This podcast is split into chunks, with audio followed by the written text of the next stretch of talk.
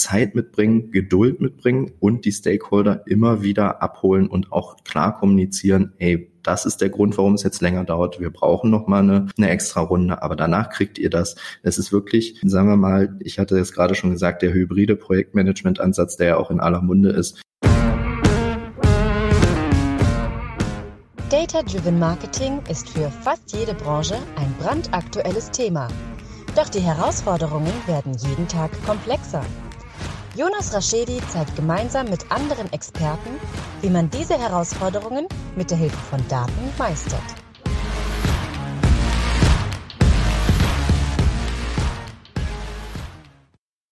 Herzlich willkommen zu My Data is Better Than Yours, der Data Driven Marketing Podcast. Schön, dass ihr eingeschalten habt. Entweder hört ihr es am Freitag oder an einem anderen Tag. Jedenfalls kommen die Folgen ja immer an einem Freitag. Mein Name ist Jonas Raschedi. Ich bin froh, äh, einen besonderen Gast dabei zu haben, der sich mit vielen Themen rund um Infrastruktur, Business Intelligence Center auskennt, wie man das vielleicht auch eigentlich im Unternehmen etabliert. Aber Tom, stell dich doch einfach mal gerne selber vor. Ja, hallo. Äh, danke Jonas, äh, danke auch für die Einladung. Ich freue mich sehr, äh, heute hier sein zu dürfen. Ja, du hast es ja schon gesagt, ich äh, bin Tom, eigentlich Thomas, aber wir sind ja hier unter uns sozusagen. ähm, genau, ich bin ähm, seit zwei Jahren ähm, bei der ich sag mal, Beratungsagentur sozusagen, ähm, Laura Consulting vormals, jetzt äh, Part of Debt, ähm, tätig als Senior Project Manager und betreue größere Implementierungsprojekte im Feld von äh, Business Intelligence und Digital Analytics. Tom, wenn wir uns so den Reifegrad von Unternehmen eigentlich anschauen, ähm, wo steht da das Thema Business Intelligence Center? Jetzt muss man vielleicht auch ein bisschen unterscheiden. Eigentlich Business Intelligence Center mit den Anforderungen, die man fürs Digitale hat, oder? Ja und nein. Ja, im Prinzip kann man das auch ähm, auf die Offline-Welt sozusagen ausbauen, aber ich denke natürlich ist der erste logische Schritt sozusagen immer, dass man, also wir fangen eigentlich sehr gerne mit unseren Projekten bei so Business Intelligence Projekten äh, beim Marketing an, weil da eigentlich der größte äh, Bedarf herrscht und äh, eben auch sehr schnell agiert werden muss. Das heißt also, größere, wir nennen es äh, manchmal auch äh, Analytics CDPs, ja, Customer Data Platforms für Analytics-Zwecke da ist natürlich, da muss man schnell reagieren können und da braucht man einfach auch ein performantes System. Und das ist ganz oft eben nicht gegeben, insbesondere in größeren Unternehmen. Da hat man sehr, ähm, ja, sagen wir mal, Altsysteme, die ähm, nicht besonders gut skalierbar sind und die nicht mehr den Anforderungen in der heutigen Zeit gerecht werden. Man muss sich ja überlegen, dass im Prinzip eine Art von Business Intelligence schon seit den 80er Jahren gemacht wurde oder wird.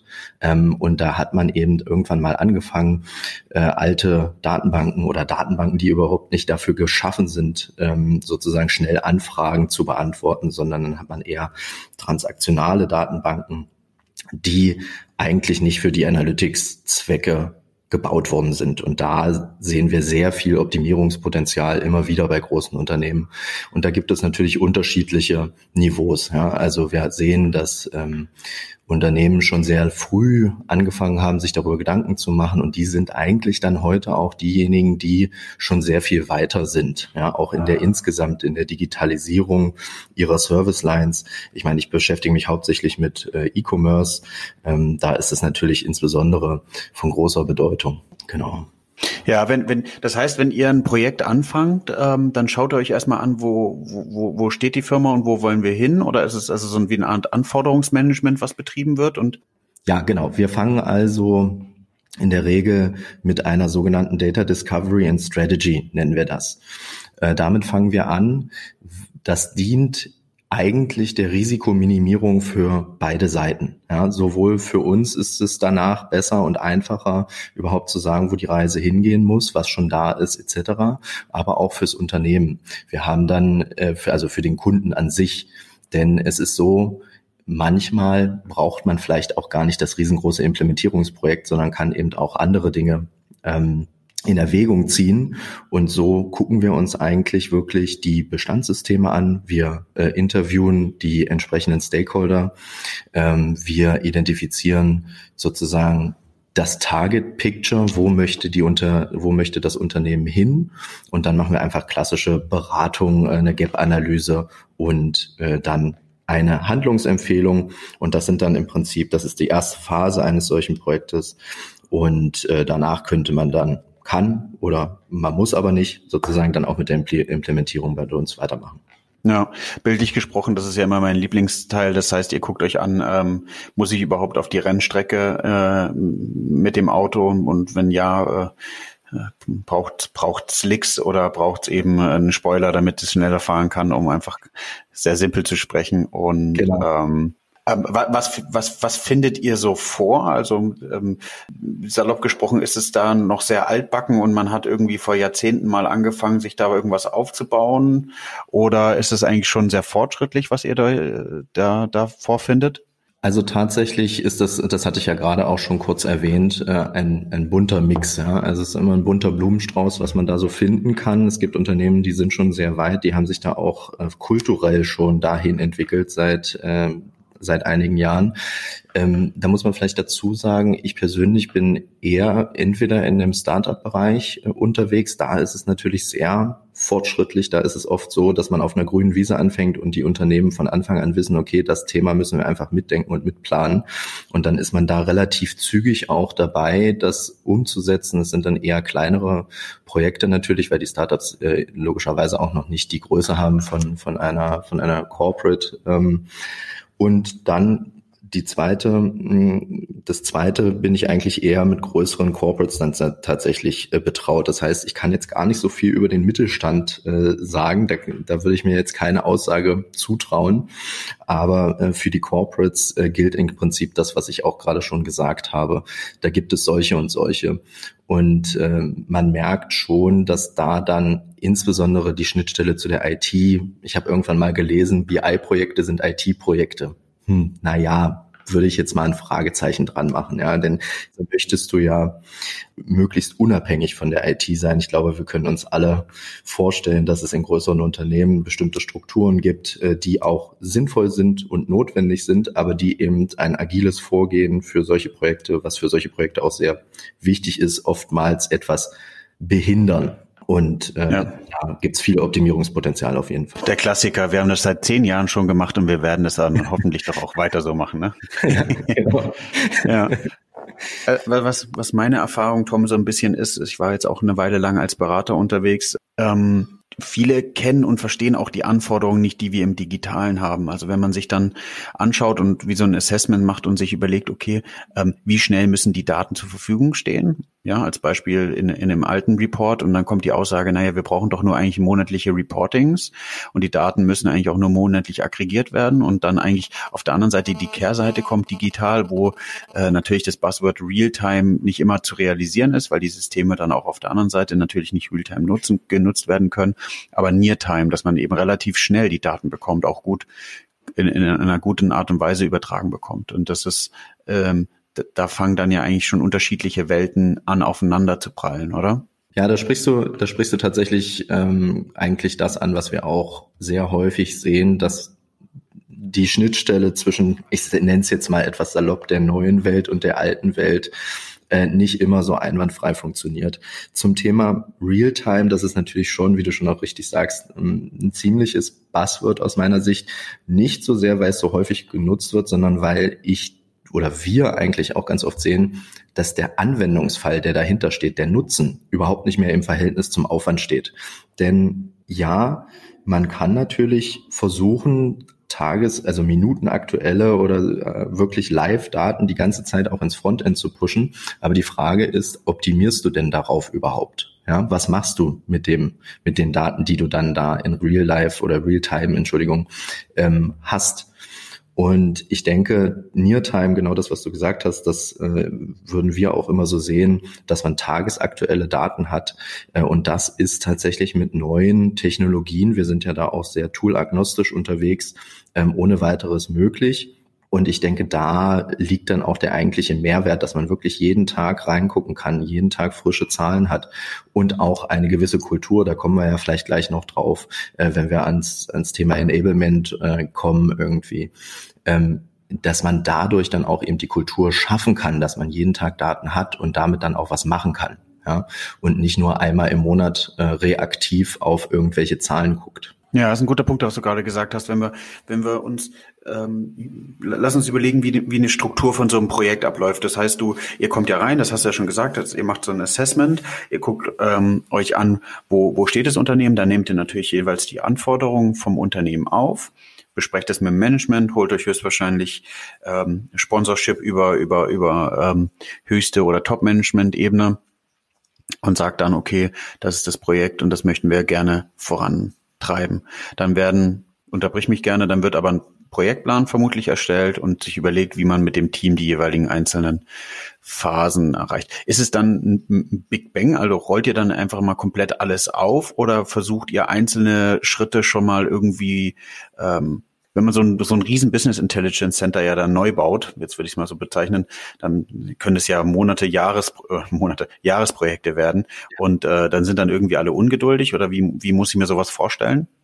Ja, ich denke, du sprichst da wiederum äh, genau die richtigen Punkte an. Äh, gleich zu Anfang ist natürlich das, das Wichtigste ist eigentlich äh, Top-Management Buy-in. Ja, also dass man sich wirklich von Anfang an äh, die die Aufmerksamkeit und die und das Interesse und den Support von C-Level idealerweise holt und aber auch erklärt, dass wir jetzt nicht alles mit einem Schlag machen können, weil dann haben wir nämlich genau das Problem, was du gerade sagst. Dann sitzen wir alle in einem stillen Kämmerchen für zwei Jahre und dann haben wir hinterher äh, ein, ein Produkt oder eine Infrastruktur, die eigentlich gar keiner braucht, weil wir eben gar nicht mehr mit der Zeit gegangen sind. Das ist eine, ich, ich mag das eigentlich nicht so richtig, das Wort, äh, eine agile, ähm, äh, ein agiles Projekt oder zumindestens mit einem hybriden Projektmanagement-Ansatz aus Wasserfall und agil, damit man einfach wirklich auch zwischendurch immer mal wieder zeigen kann, hey, guck mal, was machen wir denn gerade, wo stehen wir gerade, da geht die Reise hin, das iteriert mit den Leuten, die sich das dann hinterher auch angucken und die das auch benutzen und das ändert sich ja auch mitunter relativ zügig, ja. Und eine Sache wollte ich hier noch sagen, jetzt ist mir die gerade entfallen. Mist. Alles gut. Ähm, wenn, jetzt, jetzt haben wir sozusagen den Start, jetzt haben wir den, wie, wie wir das Projekt einzeln fortgehen. Wie kriegt man denn die, die Kultur etabliert? Wie kriegt man denn ähm, diesen Spirit? Ich glaube, Data-Driven bedeutet, was wäre ja damit, also ist ja die Grundlage eigentlich für eine Organisations- oder ein, für einen Organisationswandel, dieses, dieses Business Intelligence Center. Wie bekommt man das dann eigentlich auf die, auf die Leute? Also People First. Wie, wie kriegt man das etabliert? Da, das ist tatsächlich, ich glaube, die, die größte Herausforderung in solchen Projekten. Wir sagen immer, wir haben mal so äh, überschlagen, Pi mal Daumen, auf jeden Euro, den du an Technik ausgibst, musst du eigentlich drei Euro für Enablement ausgeben. Ja, und das muss vorgelebt werden. Das hatte ich ja gerade auch schon erwähnt. Das muss vom Management eingefordert werden und auch belohnt werden, sage ich jetzt mal. Ja, es muss eine Struktur geschaffen werden, die datengetriebene Entscheidungsfindung fördert und eben auch alte, den Mut zu haben, alte Strukturen und alte Herangehensweisen aufzubrechen. Ja, also da, da fällt mir sowas ein wie, ja, wir machen im klassischen Marketing schon seit 20 Jahren Print und äh, machen immer so Postwurfsendungen und wir gehen davon aus, dass das 12 Prozent äh, an unserem Contribution Margin irgendwie dazu beiträgt. Und wenn man dann aber mal fragt, hey, ist das wirklich so? Einen klassischen AB-Test einfach mal macht und hingeht und fragt, können wir vielleicht das, das äh, Budget auch andersweitig einsetzen. Das sind dann wirklich Sachen, hypothesengetriebene äh, Entscheidungsfindung.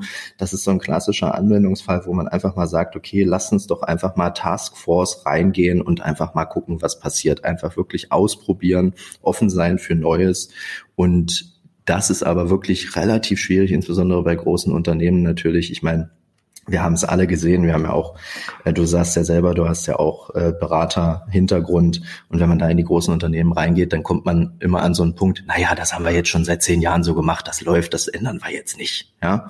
Und das ist dann ja, eher ja. schwierig. genau, also das heißt, ähm, auch wenn die Infrastruktur dann, dann, dann da ist eigentlich, ist es eigentlich die, gibt es die Notwendigkeit, die Sachen eben auch bei den bei den Personen zu etablieren, also die Sachen zu hinterfragen. Wie wie wie habt ihr dann gibt's dann ganz salopp so einen Chief Data Officer oder wie wie ist dann eigentlich die wie sind die Strukturen in Unternehmen da eigentlich aufgestellt oder äh, läuft es bei euch noch irgendwie über, über die Marketing-Schiene oder ist es dann eher der CFO, der sowas verantwortet? Wenn du jetzt sagst, geht ihr eher in die Enterprise-Lösung? Wenn ich mir jetzt die Leute so anschaue, beziehungsweise die Unternehmen anschaue, dann äh, stelle ich fest, dass es nicht viele also Finance ist immer wichtig, CFO, es gibt immer einen CEO, verstehe ich auch, vielleicht gibt es einen, einen Operation Guy, aber es gibt nie der, der die Daten verantwortet, oder? Das ist tatsächlich auch sehr unterschiedlich. Ich kann mich an ein äh, großes Projekt erinnern, äh, was ich geleitet habe, wo das Unternehmen dediziert einen Chief Digital Officer angestellt hat und der dann sofort äh, in die Umsetzung gegangen ist. Also der dann wirklich auch den Need gesehen hat für eine Business Intelligence Lösung, weil da gar nicht, im Prinzip gar nicht so viel vorhanden war zunächst. Und ich denke, das ist ein, ein entscheidender Punkt. Das ist natürlich aber auch sehr abhängig, denke ich mal, von der Industrie und von dem, von dem Use Case, den man erreichen möchte. Ja, ich denke mal, in Banking oder in Finance ist das sicherlich nochmal anders als in einem ähm, schnelleren Unternehmen, also mit äh, fast moving, moving Consumer Goods im Prinzip musst du das vielleicht ein bisschen eher angehen als in einem klassischen Insurance- oder Banking-Kontext. Aber grundsätzlich, ich bleibe dabei, ist das Wichtigste, dass man das äh, von oben einmal vorlebt und auch anstößt und supportet. Und dann, wenn wir noch mal ganz kurz auf die Projektimplementierung, was wir machen, ähm, zurückkommen, dann ist es auch wichtig, die Leute von Anfang an zu identifizieren, die hinterher damit arbeiten, die damit mitzunehmen, heiß zu machen. Guck mal, ihr saßt jetzt sonst immer zwei Stunden jeden Tag irgendwie dabei und habt irgendwelche Reports zusammengeklickt und jetzt ist es ein Knöpfchen, was ihr drücken müsst und habt einfach viel mehr Zeit, die eigentlichen Fragen, die von euren Vorgesetzten kommen, äh, nach dem Warum und nach dem Wohin geht es, ähm, dann zu beantworten und nicht irgendwelche Excel-Geschichten hin und her zu klicken. Ja, das ist das, was man dann ganz oft sieht.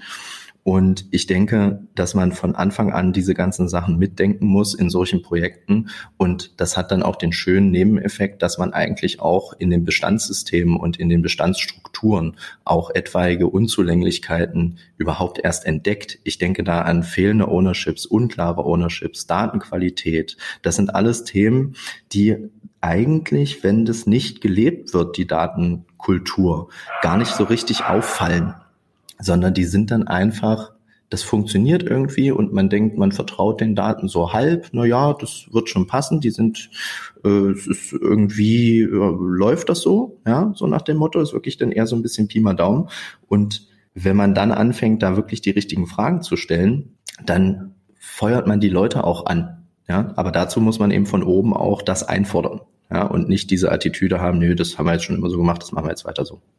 Ja, du hast ein ganz spannend, äh, spannendes Thema genannt, ähm, Tom, und zwar, was ist der Mehrwert, wenn wir es überhaupt etabliert bekommen? Da hast du jetzt ja gerade darüber gesprochen, dass man manuelle Reports ablösen kann, somit also würde ich mal sagen, FTEs, die man jetzt nicht neu einstellen muss, ähm, den Zeit ja abnimmt und damit neue, neue Ressourcen freischaufelt. Ähm, Gibt es denn noch weitere Cases oder weitere Vorteile, wo man sagt, okay, das, das würde dir oder bringt dir als Unternehmen Mehrwert, wenn du das Business Intelligence Center auf jeden Fall einmal hinterfragst? Definitiv. dass die Anwendungsfälle sind ja dann ähm, wirklich fast unerschöpflich. Ja, je nach Businessmodell kann man sich äh, verschiedene Sachen vorstellen. Ich möchte aber auch noch mal einmal auf diese Zeitersparnis zurück. Das ist etwas, was glaube ich von insbesondere dann vom C-Level nicht so einfach gesehen wird. Sie denken dann immer in, hey, ich will einfach irgendwie Predictive Retargeting oder sonst irgendwas haben, ja, wo ich dann hinterher Kosten spare oder Umsatz erhöhe. Ähm, aber insbesondere in der ersten Phase, ich würde mal sagen, dass man da wirklich ein Fundament baut. So gehen wir an unsere Projekte auch ran. Denn wenn du ein, wenn du ein Hochhaus bauen willst, ja, dann brauchst du auch ein großes, solides Fundament und dann kannst du da drauf stapeln, was du möchtest im Prinzip. Das ist so diese eine Schiene. Die andere Schiene, ähm, sagte ich ja gerade schon, sowas wie Predictive Retargeting. Das klingt jetzt auch ein bisschen äh, nach Buzzword, aber im Prinzip können wir auch Machine Learning Prozesse dann dort mit einbinden, die dann einen gewissen Kostreduzierung äh, mit sich bringen. Ich glaube, wir hatten da mal irgendwas äh, bei fünf Prozent äh, Ersparnispotenzial für, äh, für, für Retargeting, Marketingkosten. Das hört sich jetzt nicht so viel an, aber ich weiß jetzt nicht, wie viel ihr da so ausgibt. Aber fünf Prozent von, äh, von einem sechsstelligen Betrag oder ja, äh, macht Sinn, ja. ja, das ist dann schon nochmal eine andere Hausnummer. Und ich denke, wenn man da eben äh, sehr stark in, versucht zu erklären, wir müssen jetzt einmal eine Basis bauen und dann können wir uns da drauf die Stockwerke setzen, wie wir wollen. Dann gibt es da Kostreduzierung, Optimierungspotenzial im Marketing natürlich. Wohin gehen meine Budgets? Ich hatte in einem Podcast von dir gehört, äh, dass du sagst, ja, 50 Prozent meines Marketingbudgets sind eigentlich rausgeworfenes Geld. Ich weiß nur nicht, welche 50 Prozent so in den Dreh. Ja, und dabei ja, das Henry Ford, Henry Ford Zitat, ja. Ja, genau. Ähm, und ich denke, genau das ist äh, da ein großer Ansatzpunkt. Äh, darum fangen wir ja auch auf dem Marketing an, weil da die Optimierungsmöglichkeiten ähm, relativ groß sind. Ja. Okay, das heißt, ähm, einmal ist es FDEs freischaufeln, dann ist es Marketing-Effizienz. Gibt es noch ein Thema, wo man sagen kann, das bringt einen Mehrwert? Jetzt muss ich mal überlegen, was, äh, was wir da üblicherweise noch ich bin halt sehr stark in der, in der Implementierung. Also es ist für mich im Prinzip als, als Projektleiter eher ein, also ich habe keinen Marketing. Du, du, bist da, wenn, wenn schon gepitcht wurde sozusagen, ne? Ja, genau, genau, genau. Ich komme einfach, ja. ich komme hin und äh, und mache die Komplexität zu einem Projekt und setze das um. Ja. Die Aktivierung ist dann wieder ein bisschen in einem, in einem anderen ähm, Zuständigkeitsbereich zugegebenermaßen. Aber wir denken das natürlich immer mit. Ich denke auch, dass solche Sachen wie Datenqualität äh, spielt einfach eine große Rolle, ähm, wo dann wirklich auch Entscheidungen, also Fehlervermeidung tatsächlich, ja, das ist vielleicht auch nochmal ein Punkt. Wenn ich datengetrieben arbeiten möchte, dann muss ich natürlich auch sicherstellen, dass die Daten auch stimmen. Und dann ist es im Prinzip auch eine Art Risikominimierung für das gesamte Unternehmen. Ja, ja äh, Tom, wenn, wenn du ähm einem Unternehmen oder einem Projektleiter vielleicht auf der anderen Seite, du wirst ja höchstwahrscheinlich auch mit einem Stakeholder in einem Unternehmen arbeiten, was raten würdest, wenn der sagt, okay, ich, das, das ist jetzt ein Thema, was wir angehen oder wir sind gerade mitten in dem Thema dran ähm, und es läuft nicht so, wie wir wollen, müssen wir jetzt zweigeteilt sozusagen betrachten. Einmal, was würdest du raten, wenn du neu anfängst und was würdest du raten, wenn die versuchen, das gerade intern selbst zu stemmen? Also ich habe, was, was bei uns immer wieder auffällt, ist, dass die Kunden diese Komplexität und die Größe dieser Projekte ganz oft unterschätzen. Es fängt so bei ganz einfachen Dingen an, wie ein dedizierter Projektmanager auf Kundenseite, der dir den Rücken frei hält, dem du Sachen rüberschicken kannst, der äh, dir die Connection herstellt, intern etc. Jetzt gerade in diesen digitalen Zeiten ist es normalerweise würden wir würden wir immer zum Kunden fahren und uns da wirklich äh, längere Zeit mit dem Kunden einschließen und äh, alle möglichen Leute treffen. Das ist leider nicht möglich momentan und daher äh, ist das umso wichtiger, wir haben es gesehen, dass das dann teilweise auch Bereichsleiter sind oder auch höhere Leute, die sich das dann sozusagen nebenbei noch auf die äh, auf die Platte legen. Das ist bis zu einem gewissen Punkt ein bisschen ein Risiko, aber dann hat man eben den Vorteil, dass die Leute halt auch die genötige Autorität haben. Das heißt, es ist ein bisschen äh, zweischneidiges Schwert, aber das ist ein ganz zentraler Punkt. Und ich glaube, viele Unternehmen versuchen das sel erst selbst zu lösen, merken dann, dass sie nicht, dass sie da nicht hinkommen, dass sie nicht weiterkommen, weil man, glaube ich, auch einfach so ein bisschen den Schritt zurück machen muss. Ja, und da ist von Hilfe von außen immer eine gute Idee aus meiner Sicht, dass man erstmal drauf guckt und sagt, so wie habt ihr das denn jetzt ja alles euch vorgestellt? Ich glaube, dass die Komplexität dieser Projekte derart unterschätzt wird, dass man ganz oft hat, okay, wir laufen jetzt einfach los. Wir wollen da hinlaufen, aber wir wissen gar nicht so richtig, wie wir da hinkommen. Und ähm, da, bräucht, da braucht man schon erfahrene Leute, die das jetzt vielleicht schon ein paar Mal gesehen haben, um einfach die, das äh, Projekt auch vernünftig aufzuplanen. Was brauchen wir alles? Wo sind die Ownerships? Das ist ja, was ich vorhin schon sagte, immer extrem wichtig dass man die Leute auch accountable halten kann. Denn ansonsten passiert eben, ähm, man hat große Abhängigkeiten zur IT beispielsweise. Ich will jetzt gar nicht so sehr auf der IT immer rumreiten, aber es ist einfach ein gutes Beispiel. Das tut mir immer leid für die Kollegen und Kollegen, die da arbeiten. Das sind dann eben so Sachen wie, okay, äh, da kannst du dir dann ein Jira-Ticket selber schreiben und dich hinten anstellen, wenn du irgendwie eine Anforderung hast, ja. Und das ist aber nicht das, was du in so einem Projekt brauchst, sondern da brauchst du Ansprechpartner, da musst du FTEs freischaufeln von den entsprechenden Leuten, damit das dann auch wirklich zügig über die Bühne geht. Und man kann das nicht immer alles vorhersehen, was da in so einem Projekt passiert. Du weißt immer erst, was in den Daten drinsteht, wenn du die Daten auch mal gesehen hast. Und dann merkst du unter Umständen, das hatte ich vorhin ja auch schon gesagt, dass da schon, äh, sagen wir mal, seit längerem ein bestimmtes Defizit herrscht. Das hat aber gar nicht, hat keiner gemerkt, weil es irgendwie trotzdem funktioniert hat. Und dann muss aber da nochmal nachgearbeitet werden. Und insofern ist das wirklich Zeit mitbringen, Geduld mitbringen und die Stakeholder immer wieder abholen und auch klar kommunizieren, ey, das ist der Grund, warum es jetzt länger dauert. Wir brauchen nochmal eine, eine extra Runde, aber danach kriegt ihr das. Es ist wirklich, sagen wir mal, ich hatte es gerade schon gesagt, der hybride Projektmanagement-Ansatz, der ja auch in aller Munde ist, man versucht es ein bisschen wasserfallartig mit Milestones irgendwie abzugrenzen, aber man muss auch gewillt sein, ähm, zu sagen, okay, da müssen wir jetzt nochmal iterieren, das schaffen wir jetzt noch nicht, das können wir erst nächstes Jahr machen, etc. etc. Ja, spannend.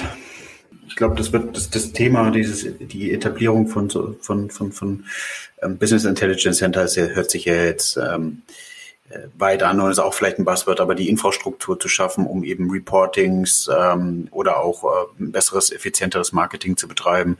Vorhin hast du ja auch das Buzzword äh, CDP gesagt. Ähm, das, das treibt die Unternehmen ähm, an und auch da müssen sie sich entweder die, die, die passenden Experten erstmal intern einkaufen oder eben den Dienstleister auf der anderen Seite finden, der die Möglichkeit hat, äh, sie bei dem Projekt zu unterstützen. Und dann braucht man, glaube ich, auch auf jeden Fall langen Atem, um zu gewährleisten, dass äh, man vielleicht Themen, die man jetzt durch die äh, neue bunte Welt digital äh, angehen muss, ähm, eben erstmal aufräumen sollte auf der Basis, die man eben hat. Ja. Ja, ich glaube, also wir reden ja jetzt beide auch ziemlich aus einer ziemlich, sagen wir mal, technischen oder Datenecke. Ich hatte mir ähm, im Vorfeld äh, unseres Gesprächs heute auch nochmal überlegt, dass aber auch, glaube ich, vom Produkt oder vom, von der Logistik, von Finance, von allen möglichen Departments im Prinzip auch Use Cases dann auch angefordert werden sollten in der Aktivierung, wirklich zu überlegen, okay, wie können wir denn die User Experience für die Leute, die unsere Kunden sind oder eure Kunden dann in dem Fall, auch wirklich besser machen. Ja, also ich denke da an äh, Logistik-Use Cases, das sind, das sind heute für uns ganz einfache, ganz selbstverständliche Sachen. Wenn ich bei großen Elektronikhäusern äh, gucke, ist der Fernseher, den ich gerne hätte, in meinem Store um die Ecke verfügbar, ja oder nein? Dann klicke ich auf Bestellen und gehe da zwei Minuten später hin und hole mir diesen Fernseher ab, ja, ohne dass ich, dass ich gucken muss oder Angst haben muss, dass er nicht mehr da ist. Und ich glaube, das sind so Sachen, die sind uns heute schon so allgegenwärtig in, in vielen Bereichen. Ähm, aber einige, ich glaube, das sind eben aber auch große Unternehmen, die das halt schon seit Jahren wirklich machen und die dann einfach auch schon einen Vorsprung haben. Ja? Und ähm, da gibt es sicherlich unendlich viele Möglichkeiten, wie man da auch von äh, UX-Seite auch noch mal mehr Mehrwert liefern kann. Wie gesagt, da bin ich leider äh, eher der falsche Ansprechpartner, weil ich eher so dieser, sage ich mal, IT-Projektmensch bin. Ähm, aber da sind der, sind der Fantasie wahrscheinlich auch keine Grenzen gesetzt in Zukunft. Ja. Und das ist eben die Basis, die schaffen wir dann eben mit solchen großen Schiffen, die wir dann bauen. Das dauert, das lohnt sich aber am Ende des Tages auch, weil man da dann wirklich sehr viel anschließen kann, sehr viel mitmachen kann und auch noch zusätzliche Services einkaufen kann, etc. Super. Ähm, Gibt es in dem Kontext dann nochmal ein Thema, wie zum Beispiel ähm, Organisation oder Tech-Setup, wo du nochmal Tipps, wo du nochmal irgendwie deine Erfahrung teilen würdest, wo du sagst, das ist nochmal wichtig zu wissen? Ja, ich denke äh, insbesondere insbesondere die Rollenprofile, die man braucht, um dann hinterher auch solche Schiffe, so nennen wir es mal, solche BI-Schiffe auch wirklich gut steuern zu können. Da nehme ich nehme ich immer gerne äh, das Beispiel des Führerscheins. Wir können euch, wir können unseren Kunden immer den größten und tollsten Ferrari mit zehn Heckspoilern und Frontspoilern und sonst irgendwas ähm, hinstellen. Aber wenn hinterher keiner einen Führerschein hat, dann bringt dieses Auto auch nichts. Das ist quasi, das sind quasi die Rollen und auf der anderen Seite, wenn du so ein schnelles Auto hast und dann hinterher nur eine Straße mit äh, mit Schlaglöchern, kannst du auch nicht 200 fahren. Ja, das wäre dann in diesem Bild sozusagen die Organisation an sich. Da hatten wir ja schon gesprochen drüber. Und äh, um über die Rollen zu sprechen, ich denke, das Wichtigste hier ist wirklich äh, ein ein Zent vielleicht zentral, dezentral, da kann man sicherlich im Einzelfall nochmal drüber sprechen, aber für das Datenmodell an sich, wir sehen ganz oft, dass äh, der hm, Datenarchitekt, dass diese Stelle oft zu schwach besetzt ist, denn das muss wirklich eine sehr seniorige Person sein, die das Datenmodell immer im Blick hat und die genau das umsetzen kann und auch versteht, was der, was die Business Users wollen und das umsetzen kann. Das ist wirklich eine der zentralsten Rollen und das sehen wir ganz oft, dass das zu spät oder zu schwach und oder zu schwach besetzt ist in Unternehmen. Da sollten, sollten äh, die Kunden bei uns auf jeden Fall drauf achten. Das ist der, die zentrale Rolle. Und dann, äh, du sprachst auch gerade über das Tech-Setup. Ich denke, was wir, das hatte ich ja schon erwähnt, wir sind da sehr äh, tool-agnostisch unterwegs und versuchen eben den äh, Login-Effekt von ähm, Tools so gering wie möglich zu halten. Dann hast du wirklich einen Best-of-Breed-Ansatz für die Datenintegration, hast du das eine Tool, für die Datenspeicherung und die Datenmodellierung das andere und dann Frontend äh, nochmal ein drittes und das ergibt eben insofern Sinn, als dass wenn du irgendwann mal wechseln willst, dann musst du nicht alles neu machen, sondern kannst wirklich die einzelnen ähm, Komponenten austauschen und bist viel flexibler. Denn man muss hier auch eindeutig mit der Zeit gehen. Natürlich sind die Tools, die einschlägigen Tools auf dem Markt, die haben das auch längst erkannt und spezialisieren sich, verbreitern sich gleichzeitig aber auch, weil sie eben auch merken, okay, dieser hybride Ansatz, der ist auch nicht für, für jedermann, weil gerade für kleine Unternehmen, die, äh, die sagen, okay, wir, wir kaufen uns jetzt einmal ein Tool, ein Business Intelligence Tool, was alles abdeckt und dann haben wir Ruhe. Aber dann ist man eben wirklich in diesen Modellen gefangen. Ja? Und und ich glaube, das ist etwas, wo man sich vorher ganz genau überlegen muss, wohin möchte ich mit meiner Organisation und was habe ich auch ähm, noch geplant, ich sag mal, in den nächsten fünf Jahren. Ja, das ist schon etwas, wo man sich ansonsten sehr viel verbauen kann und dann hinterher nicht das umsetzt, äh, was man eigentlich haben möchte. Ja, spannend auf jeden Fall. Ein Thema, was man, was man sich im, im Detail anschauen sollte. Ähm, Tech Mäßig haben wir ja auch alles besprochen. Das heißt, wir haben über die Organisation gesprochen, wir haben uns Gedanken gemacht, wie man es austauschen kann. Ein guter Tipp auch, eben die Situation ähm, oder die Situation zu erschaffen, dass man flexibel ist. Ich glaube, das ist auch wichtig, sonst stritt man danach wieder ein neues Thema los.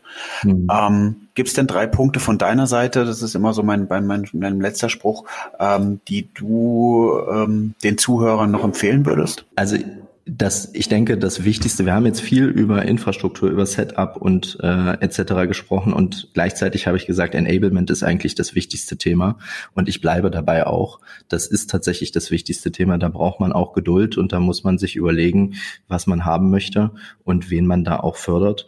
Denn am Ende bleibe ich dabei, es bringt nichts, äh, das tollste Tool hinzustellen, wenn es hinterher keiner bedienen kann und wenn dann hinterher trotzdem immer weitergemacht wird wie Business as usual. Ja. Ich glaube, als zweites, wenn man solche Themen angeht, so, so früh wie möglich wirklich solche Themen mitdenken wie Enablement, wie äh, Self-Service BI, um noch ein anderes Passwort zu nennen. Und wenn man nicht weiterkommt, warum nicht auch äh, externe äh, Hilfe in Anspruch nehmen? Ich glaube, das ist tatsächlich ein, ein sehr interessantes Feld äh, in der Kollaboration mit äh, uns beispielsweise oder mit Beratern, die einfach nochmal einen anderen Blick drauf haben und die auch am Ende ja den ganzen Tag nichts anderes machen, als solche Projekte auf die Straße zu bringen. Ja, das ist jetzt so eine kleine Eigenwerbung, aber ich glaube am Ende, aber am Ende glaube ich da fest dran, dass es äh, das Geld wert ist am Ende, weil wir auch oft gesehen haben, dass dann Kunden zu uns kommen und sagen, wir haben das schon zweimal selber versucht oder irgendwas, ja. Und äh, das kostet am Ende auch Geld und das sind Sunk-Costs, die du auch nicht mehr wegkriegst, ja. Äh, vielleicht als drittes, ich denke, sich auch sehr stark mit dem C-Level auseinandersetzen, ist, glaube ich, das Entscheidende und äh, dem C-Level auch zu erklären, wie komplex das ist, was wir machen. Ja, es sieht von außen aus, als ob wir jetzt ein kleines, äh, kleines IT-Projekt machen und dann hinterher ist alles gut. Aber das sind eben wirklich langfristige äh, langfristige Dinge, die wir hier angegangen werden. Das sind Transformationen, die stattfinden müssen in der Kultur, in der Organisation, in dem Tech-Setup, in den Personalien etc. Ja, das heißt wirklich auch darauf zu drängen, ey, das ist jetzt hier nicht in drei Monaten oder vier Monaten getan, sondern das ist ein langer Prozess und im Prinzip auch gar nicht so richtig mehr ein Projekt am Ende, ja, sondern es ist dann wirklich, das muss ja operationalisiert werden und das muss eben überall verstanden werden. Ja, sehr gut. Lass mich das nochmal zusammenfassen.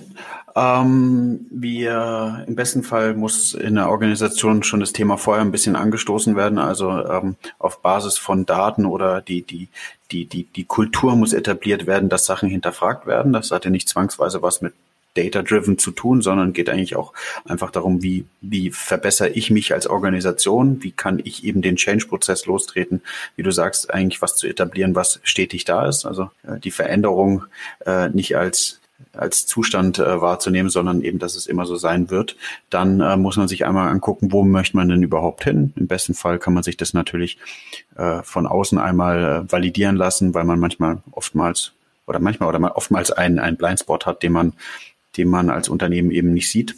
Und ähm, dann überlegt man, wie kann man sich das technisch ähm, lösen, die, die, die Sachen, die man hat. Und man sollte eben so flexibel sein, dass man einzelne Elemente davon austauschen könnte, um zu schauen, dass man, wenn man irgendwas austauschen will, nicht wieder so ein großes Projekt lostritt. Genau. Und dann People first. Man muss die richtigen Leute finden, die dafür auch brennen, die das dann, ja, man sagt ja immer Evangelisten, also die das Thema eben auch immer hochhalten und sagen, let's do it. Ja, wir nennen sie dann ab und zu mal Data Captains oder so. Da kann man sehr, ja. kann man sehr kreativ werden, aber definitiv ja. ist das sehr entscheidend. Ja. Cool. Vielen, vielen Dank. War eine, war eine tolle Folge. Ich glaube, wir haben das äh, Thema auf jeden Fall einmal gut umrissen, haben über einzelne Themen und äh, Wichtigkeiten äh, gesprochen und wir schauen einfach mal, wie das Feedback ist. Wir freuen uns auf Feedback. Schreibt uns gerne äh, direkt an. Ich äh, verlinke auch gerne den Tom in den Show Notes oder ähm, ihr könnt mir auch auf, Link auf meine LinkedIn-Posts einfach einen Kommentar schreiben. Vielen, vielen Dank, Tom. Vielen, vielen Dank, Jonas. Danke nochmal für die Einladung. Hat sehr viel Spaß gemacht. Gerne. Dankeschön.